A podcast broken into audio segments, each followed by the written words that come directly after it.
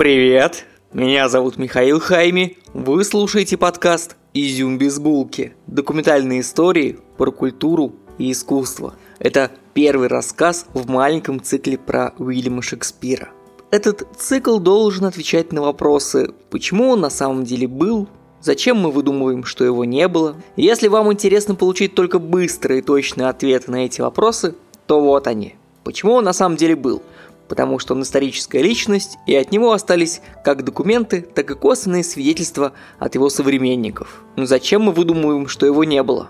Чтобы умолить его заслуги и не признавать огромное культурное наследие. Мне кажется, мы сейчас так с Пушкиным начинаем делать. Ну, раз на все вопросы ответили, то пока-пока всем, кроме моей мамы, которая продолжает слушать дальше.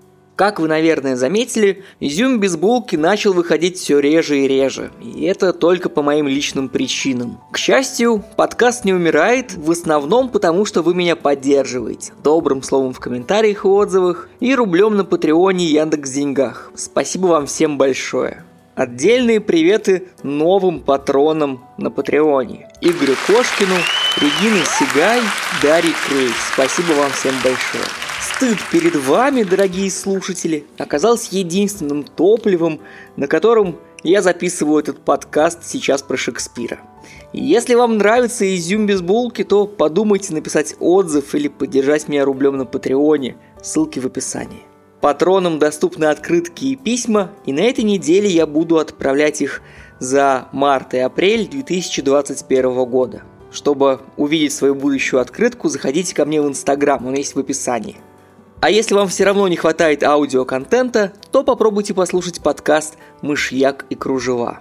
Студия Вимба, которая, судя по названию «Пятый телепузик», выпускает подкаст стилиста и журналиста Кати Штерн – котором она ищет логику в мировом гардеробе. Подкаст не про моду, а про историю и причинно-следственные связи в одежде.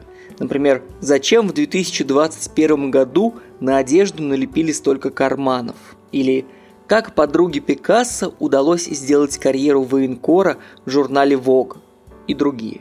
Слушайте подкаст «Мышьяк кружева» на всех платформах. Ссылка есть в описании. А мы поехали к Шекспиру!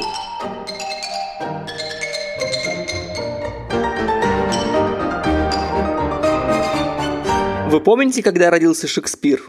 Когда-то в 16 веке в Англии. И умер когда-то в 17 веке в Англии. Он родился в 1564 году. Если это для вас примерно in the middle of nowhere, то давайте так. Шекспир родился примерно через 80 лет после большой и кровавой гражданской войны, которая называется «Война алой и белой розы». Вот ее же вы помните, да? Она закончилась в 1485 году. Плюс примерно 80 лет – это 1564 год. В результате этой войны Англией начал править дом Тюдоров, а именно Генрих VII. Он умело продавал идею всеобщей безопасности, ну, например, заключал мирные договоры с Шотландией и Францией. Одновременно с этим узурпировал власть, расширял владения и возможности короны и, не стесняясь, обнулял конституцию. А, переписывал законы под себя. Его сын Генрих VIII известен больше своего отца – своей кровавостью, шестью супругами и основанием англиканской церкви, островного аналога континентального реформаторства. Его дети, Эдуард VI и Мария I, тоже занимались непотребством, потворствованием в делах разграбления церквей, необязательными войнами, которые приводили к проигрышам, и прочим КПСС бинго. Последняя из Тюдор, Елизавета I, была умницей, любительницей народа, покровительствовала культуре, разгромила испанскую непобедимую армаду, основала Ост-Индскую компанию, хотя, если спросить испанцев, то индусов, то это так себе достижение. Ну и, между нами говоря, она была то еще красоткой. Елизавета I, также известная как королева-девственница, принесла долгожданный мир, покой, стабильность, мюнхенскую речь. Шутка. Это не она. А она принесла стабильность, которая помогла Англии расцвести и создать английский золотой век. Именно в этот золотой век появился Уильям Шекспир. Он родился когда-то в апреле 1564 года в городе Стрэдфорд на Эйвоне. Мы знаем, что его крестили 26 апреля. И обычно говорят, что он родился 23 числа. Но скорее так говорят, чтобы красиво сорифмовать с днем его смерти, который точно был 23 апреля. Родители Уильяма, Джон и Мэри, были местным средним классом. Его отец был перчаточником, а матери по наследству досталась земля, что делало их семью джентри, мелкими английскими дворянами, у которых было достаточно коммерческой земли, чтобы сдавать ее в аренду. А, ну да, еще его отец занимался нелегальными сделками с овечьей шерстью. Уильям был их третьим ребенком и первым, кто не умер в младенчестве. Когда Уильяму было 7 лет, он вроде как пошел в школу. Вроде как, потому что у нас нету прямых свидетельств, но есть два косвенных. Первое. Его отец к этому моменту занимал должность бейлифа местного бора – что означает, что он работал в администрации и мог получить для сына не просто бесплатное место в местной школе, а хорошее место в хорошей школе. Плюс ошеломительно, конечно, что человек из администрации мог торговать овчиной нелегально. Второе косвенное свидетельство, что Уильям ходил в школу, это ошибки в его исторических пьесах, которые соответствуют школьной программе того времени. То есть в учебниках были ошибки, и он их копировал уже будучи взрослым.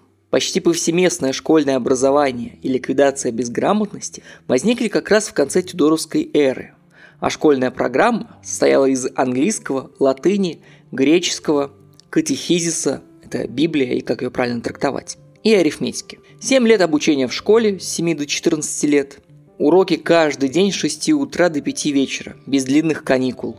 Хогвартс Максима, в 10 лет Шекспир уже знаком с Цицероном, Вергилием и Овидием. Ну и с местными охотниками, сойками, зимородками, скворцами и всей будущей орнитологией Центрального парка Нью-Йорка. Проходит 7 лет, Уильям кончает школу. если такой выбор глагола вызывает у вас улыбку, то в целом не зря. Потому что следующий известный момент его биографии – это очень скорая свадьба. Очень скорая. Невеста-то беременна, и она его старше на 8 лет. На 8, Карл. Ему 18, а ей 26. Это, кстати, и есть причина, по которой мы знаем о свадьбе. Потому что остались юридические документы, уведомление о браке несовершеннолетнего и взрослой девушки. Кстати, угадайте, как зовут невесту? Ее зовут Энн Хэтуэй. А знаете, как зовут их сыночка? Гамнет. Не, не шутка. Но надо сделать замечание, что обычно на русском пользуются другой транслитерацией обоих имен – Энн Хатуэй и Хэмнет Шекспир. Всего у Шекспира было три ребенка. Старшая Сьюзен – причина очень скорого брака. И близнецы – Джудит и Гамнет. Они родились в период трех лет, пока Уильяму было от 18 до 21 соответственно. Мне очень нравится театральность биографии Уильяма, потому что скоро он пропадет на 7 лет – мы ничего достоверно не знаем о нем до его 28, когда его уже называют в документах актером и драматургом. Такие удобные потерянные 7 лет с 1585 по 1592 год, в которые мы с вами обсудим, что происходит в Англии в этот момент и почему, собственно, актерство – это карьера. Мы вскользь вспоминали реформаторство церкви в XVI веке. Не будем останавливаться на этом сейчас подробно. Можете найти мои выпуски про Лютера чуть раньше. Так вот, одной из важных частей реформации стал перевод Библии и богослужения на современный разговорный язык чтобы люди могли сами читать Библию, чтобы, наконец, заинтересовались, что там лопочет местный поп, падре или там святой отец во время службы. Но еще до реформации Церковь придумывала разные способы объяснить повествуемое на латыни присутствующим. Поэтому во время литургии сначала появляется пение, к которому позже присоединяются короткие инсценировки. А, а, вот, мол, это злючий Понтий Пилат, а, он судит Христа. Вот Христос мучается, умирает, а вот он воскрешает – Такая смесь средневековой росписи храмов, где можно в 20 картинках пережить Евангелие, и утренника в детском саду, называется литургическая драма. Из этого к 15 веку образовываются мистерии, они же миракли. и моралите. Мистерии – это усложненные литургические драмы про жизнь святых или мучеников, а моралите – это представление, которое нравоучает, не одеваться слишком броско или не пьянствовать. Так вот, подобные представления обычно проводились по праздникам. Мистерии и моралите очень короткие и перемежают друг друга. В них есть вставные комедийные сценки с постоянными персонажами, чтобы удерживать внимание публики. Через несколько веков таких представлений появляется некоторая сложность сюжетов. Поэтому в отсутствие программок перед самым началом представления игралась маленькая прелюдия, пантомима, где зрителям в 4-5 сценах показывали весь сюжет. И вот, в Англии 16 века, когда Елизавета I укореняется на троне, происходит быстрый экономический рост. Предыдущие политические дрязги, гражданская война и кровавые узурпаторы, выкосили весь высший и средний класс. Поэтому еще вчерашние крестьяне быстро становятся мелкими помещиками. Возникает буржуазия такой, какой мы ее себе с вами представляем. И у них у всех, от крестьян до дворян, появляются деньги на развлечения. Но развлечений немного. Те театральные труппы, которые слонялись из города в город, давая там представления с миксом моралите и мистерий, начинают выступать в постоянных местах. И лучшее место для этого – постоялый двор. Это смесь гостиницы и ресторана. Здание в форме буквы «П», фасад и два крыла. Внутренний двор огражден забором – во дворе на деревянных панелях выступают актеры. Гости могут выйти из номеров в коридор, чтобы с общего балкона увидеть и двор, и представление. Но поскольку актер это еще не профессия в 16 веке, то очень часто актерами представляются мошенники, которые берут аванс и исчезают. Или воры, которые ночью грабят гостей постоялого двора. Поэтому вводится система регистрации труп при вельможах. А, я шучу. Это же 16 век. Актеров просто секут кнутом, если они не принадлежат вассалам. И многие трупы начинают искать себе покровительство. И самые талантливые очень быстро его находят. В основном потому, что театр – это очень прибыльно. А признать прибыльное дело своим именем никогда не бывает плохой идеей. Таким образом появляются труппы. И одновременно с труппами появляются трупы. Те, которые с одним «П». Ну, в смысле мертвецы. Я имею в виду Великую эпидемию чумы в Лондоне – 1665-66 года, которая убила каждого пятого лондонца. На этот период были запрещены все представления и любые массовые скопления публики в городах, а выход из карантина – локдауна, эпидемии – ознаменовался постройкой первой постоянной площадки для выступлений за пределами Лондона – Красного Льва. Сейчас это самый центр – Уайт Чепел – а тогда прямо за городскими воротами. Красный Лев – это поле с помостом и несколькими галереями. За пределами Лондона, за МКАДом, никто не проверяет скопление народу, поэтому собраться в городе невозможно, а за МКАДом очень даже реально. Владелец Красного Льва Джон Брайан и его зять Джеймс Бербидж. Вскоре они перевернут всю театральную игру. Они откроют театр «Театр», в смысле The Theater. И вот его мы бы уже с вами приняли за современный театр. Но кроме театра-театра, у них было еще около 10 постоянных площадок. Поэтому у них очень скоро возникает нужда в новых сценках, сценариях, пьесах. И вот тут-то и появляется самый большой и самый первый из елизаветинских драматургов – Кристофер Марло. Страшный красавчик. Он родился за два месяца до Уильяма Шекспира. Если Уильям сын перчаточника, то Кристофер – сын сапожника. Тоже учится в местной грамматической школе. Но пока Уильям становится отцом, будучи еще несовершеннолетним, Кристофер учится в Кембридже и вроде бы даже работает на корону, разведчиком. Он ездит в Нормандию, которая сейчас уже Франция, а тогда только 20 лет как перестала быть частью Англии горячая точка. В Нормандии есть английские католики, которые мечтают о реванше с английской церковными реформаторами. Получивший хорошее образование Кристофер внедряется в реакционные католические круги, а после докладывает короне. И нам это все с вами известно по документам, потому что тайный совет при дворе просит освободить Кристофера от занятий в Кембридже, а потом допустить его до выпускных экзаменов, несмотря на то, что он пропустил часть занятий. Отдав долг родине и разбогатев, Марло неожиданно для себя начинает общаться с маргиналами. У него много денег, он любит алкоголь и табак, возможно, он мужеложец. Он не старается найти себе спокойную пенсию, наоборот, он хочет жить на краю, ведь ему всего 23. Он даже ходит в театры – и там дают какую-то дичь. Поскольку Кристофер живет в этой тусовке, он не понимает, как могут его друзья и соратники наслаждаться этой чушью про толстых в ярких нарядах. Ребят, ну это же Baby Shark ту ту ту ту ту какой-то. Он берется писать свои пьесы с Блэк Джеком и Сатаной. Совершенно буквально. Он пишет пьесы про Дидону, царицу Карфагена, Тамерлана, который в оригинале по-английски Тамбурлейн, доктора Фауста, того самого. А еще историю про мальтийского еврея по имени Барабас и многие другие. И Марл чертовски хорош. Он как первые выпуски Дудя на Ютубе. Вдруг оказывается, что можно рассказывать нетривиальные истории для реальных взрослых. А вместо простой норовоучительной болтовни использовать реквизит. Например, Барабаса сжигают заживо в огромном котле на потеху публики. И все верят, что человека реально сожгли. А Тамерлана на сцену выкатывает повозка, запряженная людьми, которые поводья держат своими зубами. Марло живет жизнь как агент его величества. Марло. Кристофер Марло. Все, что он выдает из-под своего пера, сразу золото. Любое задание на правительство – успех. Все деньги, которые он зарабатывает, сразу превращаются в алкоголь и женщин.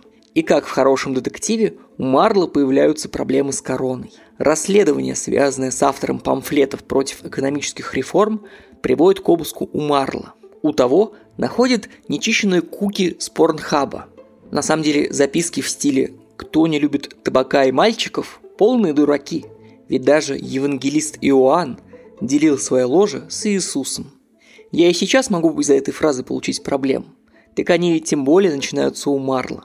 Его обвиняют в измене родине. Свидетели утверждают, что эти записи связаны с работой над старой пьесой. Но Марла все равно сажают под подписку о невыезде, и он вынужден каждый день отмечаться в тайном совете в ожидании приговора. Через 10 дней, 30 мая 1593 года, он садится обедать в таверне с тремя подозрительными знакомыми – во время еды у них вспыхивает конфликт, Марло угрожают ножом, он выбивает оружие у обидчика, начинается потасовка, которая заканчивается тем, что огромный кинжал входит над его правым глазом и вонзается в мозг. Кристофер умирает на месте. А дальше происходит то ли обычное безалаберное отношение к трупу из таверны в 16 веке, то ли преднамеренное сокрытие фактов. Марло спешно хоронит, а имена потасовщиков в разных документах разнятся. Судья говорит, что это не преднамеренное убийство, а самооборона.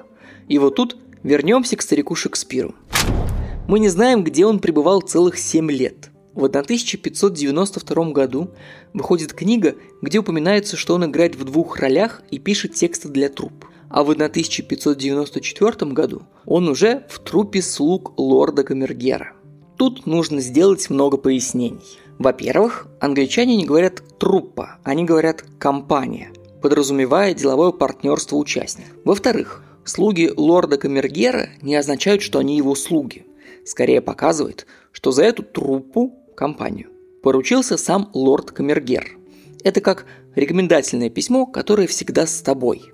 В-третьих, лорд Камергер, по-английски лорд Чемберлейн, королевский слуга, отвечающий за королевский быт высший чин среди всех камергеров, может войти в спальню к монарху и смотрит за подачей еды, следит за личными финансами. Ну и может развлечения посоветовать. Вот тут киношку одну хорошую увидел. Эм, Гамлет. Там про Данию, есть смерть, любовь. Масти, конечно. Хотите, приглашу этих ребят. Слуги лорда Камергера набирают колоссальную популярность. При этом популярность уже не среди маргинальных людей, которые во время всеобщего карантина ходят в театры, а среди обеспеченных горожан. Лорд Камергер помогает им найти место в Лондоне для выступлений. Немного поиграв там и столкнувшись с проблемами с владельцем земли, труппа переезжает недалеко и строит легендарный глобус. Название «Глобус» – это игра слов. Глобус как мир, а весь мир как театр, где каждый играет свою отведенную роль. Глобус выглядит как круглая сцена без крыши, вокруг галерея. Можно купить дешевый билет в толпу и стоять под открытым небом, а можно на галерею, там подороже. Плюс там же можно за деньги взять себе табурет. В «Глобусе» будут впервые поставлены все пьесы Шекспира. И вот, наконец, мы добрались до них. Его пьесы будем делить на четыре периода. Первый период. Перебравшись в Лондон, Шекспир видит, что каждый день очень много зрителей собираются смотреть старые пьески по общедоступным сюжетам, которые им уже хорошо знакомы. И одновременно, научившись у Марла объединять отдельный реквизит для постановки и объединять все сцены одним сюжетом, начинает собирать колоссальное число просмотров уже в первые дни после премьеры. Самая первая пьеса Шекспира «Тит Адронник» совмещает в себе как раз все это. Она про вымышленного римского военного, поэтому во многом наследует разрозненным трагедиям Синеки, которого Шекспир учил наизусть в школе. Одновременно с этим это самая кровавая постановка – 14 убийств и 34 трупа. Как будто бы есть правило – если не знаешь, чем развлечь публику, вставляй взрывающийся вертолет. Ну, то есть, совершая убийство на сцене. Потом Шекспир пишет свои «Звездные войны», начиная с трагедии Генрих VI – Пьеса рассказывает про события Столетней войны и войны Алой и Белой Розы. Результат войны – воцарение Тюдоров, а результат правления Тюдоров – как раз Елизаветинская Англия, когда Шекспир и пишет. Пьеса в меру кровавая, действие перенесено буквально вчера, она доступна для понимания очень многим. К тому же там есть один общий сюжет, который объединяет все действие. Ну и в конце есть крючок для сиквела. Через год выходит сиквел, а еще через год выходит приквел. Получаются целых три части про Генриха VI. И, кстати, часть текста была написана Марло. Мы это знаем наверняка, но об этом в конце цикла. Марло привнес не просто хронологическое упоминание событий и действий, но и описание персонажей, проработку их мотиваций. Короли вдруг стали обладать простейшими людскими пороками. Кроме кровавых пьес про бандитский Петербург 90-х, она же «Столетняя война», Шекспир пишет первые комедии. Комедию ошибок, украшения строптивой, бесплодные усилия любви. От простых гэгов ниже пояса до остроумных состязаний в словесной игре, которую можно понять только если вы читаете современную литературу. Деньги текут рекой. Трупа покупает свой второй театр – Black Friars, который уже с крышей и в котором можно выступать даже в дождь и зимой. Второй период Шекспира начинается с Ромео и Джульетты – Шекспир берет популярную поэму про Ромеуса и Джульетту и адаптирует сюжет для театра, дополняет его монологами и сюжетными линиями и срывает куш. Его пьесы все еще рождаются из ссора и чтения чужих работ. У Марла был мальтийский еврей, а у Шекспира – венецианский купец. Это очень актуальная пьеса для современников, потому что за несколько лет до выхода пьесы придворный врач-еврей хочет отравить королеву Елизавету. Ну и сюжет с крутым твистом Шекспир читал у какого-то флорентийца еще в школе. Ну и плюс, поскольку венецианский купец упоминается у Оксимирона, сделаем маленькое ответвление и поговорим о сюжете пьесы. Для победы в любовном треугольнике один из героев одалживает деньги у своего друга-купца, который прямо сейчас навели, и он идет к еврейским банкирам. Поскольку они евреи, на них не действуют христианские законы, и им разрешено давать не в долг, а под процент, за что их и все презирают. Одалживающий за друга Антонио уже находится в ссоре с банкиром Шейлоком, над которым он измывается за то, что тот делает деньги прямо из воздуха. Шейлок соглашается проявить добродетель и не брать процент с денег, ведь христианину ничего не стоит заплатить вовремя. Но если Антонио все же не выплачивает деньги в срок, то Шейлок заберет от него фунт плоти – Антонио передает деньги своему другу, тот женится, а корабли Антонио с деньгами тонут, и он не может вернуть свой долг. Родная дочь Шейлок убегает с христианином, его все больше порицают за его еврейство и банкирство. Он переживает личную трагедию и становится все злее.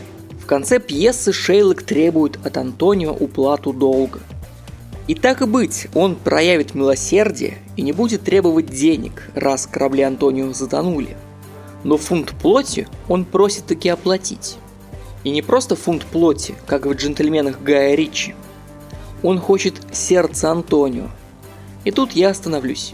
Посмотрите «Венецианского купца» сами. Это довольно злая пьеса, более того, она в высшей степени драматургична, потому что все окружение Шейлока не понимает, почему тот так озлоблен на весь мир, и почему он настаивает на уплате долга.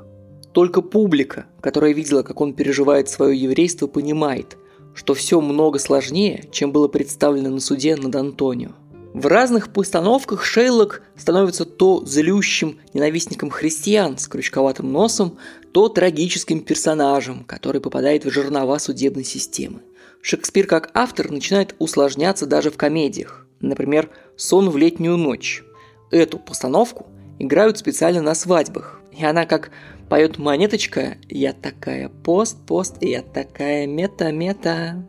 Потому что по сюжету актеры репетируют представление для свадьбы. И в сюжете есть встроенная пьеса. Все постоянно меняют объекты влюбленности, а в итоге все счастливы. К этому моменту Шекспир уже большой автор и может делать вообще все, что хочет. И он возвращается к своим хроникам. Пишет еще больше приквелов и сиквелов. Был Генрих VI в трех частях. А он пишет шесть приквелов от короля Джона до Генриха V два сиквела «Ричард III» и «Генрих VIII». Про хроники нужно сказать две вещи.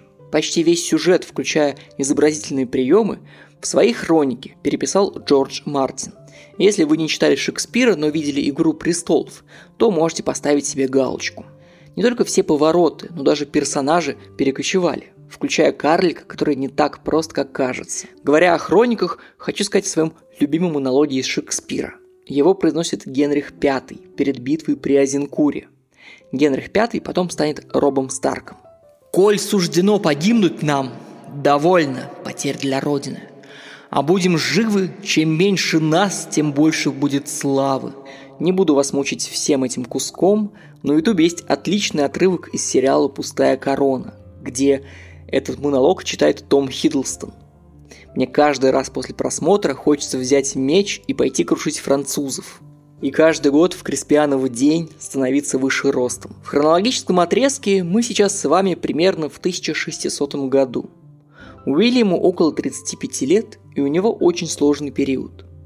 К этому моменту популярность труппы зашкаливает. Пьесы Шекспира крадут и ставят в других театрах. Денег так много, что ими можно кормить свиней. Шекспир покупает землю и дома у себя на родине, в Стрэдфорде на Эйвене. Вскоре умирает его единственный сын Гамнет. Короткий период Елизаветы вот-вот кончится, и мир вокруг движется все так же быстро, но Уильяму это уже не интересно. Его занимает возможность заниматься бизнесом в родном городе. Но драматургия в Лондоне все еще хорошо оплачивается. Он начинает писать реже, но теперь только золото. В его третий период пишутся Гамлет, Отелло, Король Лир, Макбет, Кориолан, Тимон Афинский. Параллельно с этим умирает Елизавета I, и на престол восходит король Яков I, который запрещает всем, кроме себя, заниматься патронажем театров. Он лично им покровительствует, и слуги лорда Камергера становятся слугами короля и начинают регулярно выступать перед короной. Сам Шекспир несколько устает от того писательства, которое ему было присуще буквально несколько лет назад. Он входит в свой последний, четвертый период. Пишет очень мало, но, как и взрослый Толстой, может попасть в сердечко буквально одной или двумя фразами. Последний период его творчества – это полный Рязанов и Меньшов. Играет Ривердиев, тебе одновременно хочется смеяться и плакать. Ты стоишь в этом дурацком театре, улыбаешься как дурачок. На сцене буря или перикл. А еще лучше зимняя сказка, которая Winter's Tale, которая одна из последних пьес Шекспира и одновременно одна из последних песен Фредди Меркури. На этом сделаем паузу до следующего раза. Ваше домашнее задание – поддержать изюм словом или рублем по ссылке в описании. И посмотреть Шекспира. Отличный упоминаемый сериал «Пустая корона». Всего несколько серий, и вы почти все хроники уже смотрели. Услышимся в следующий раз. Пока.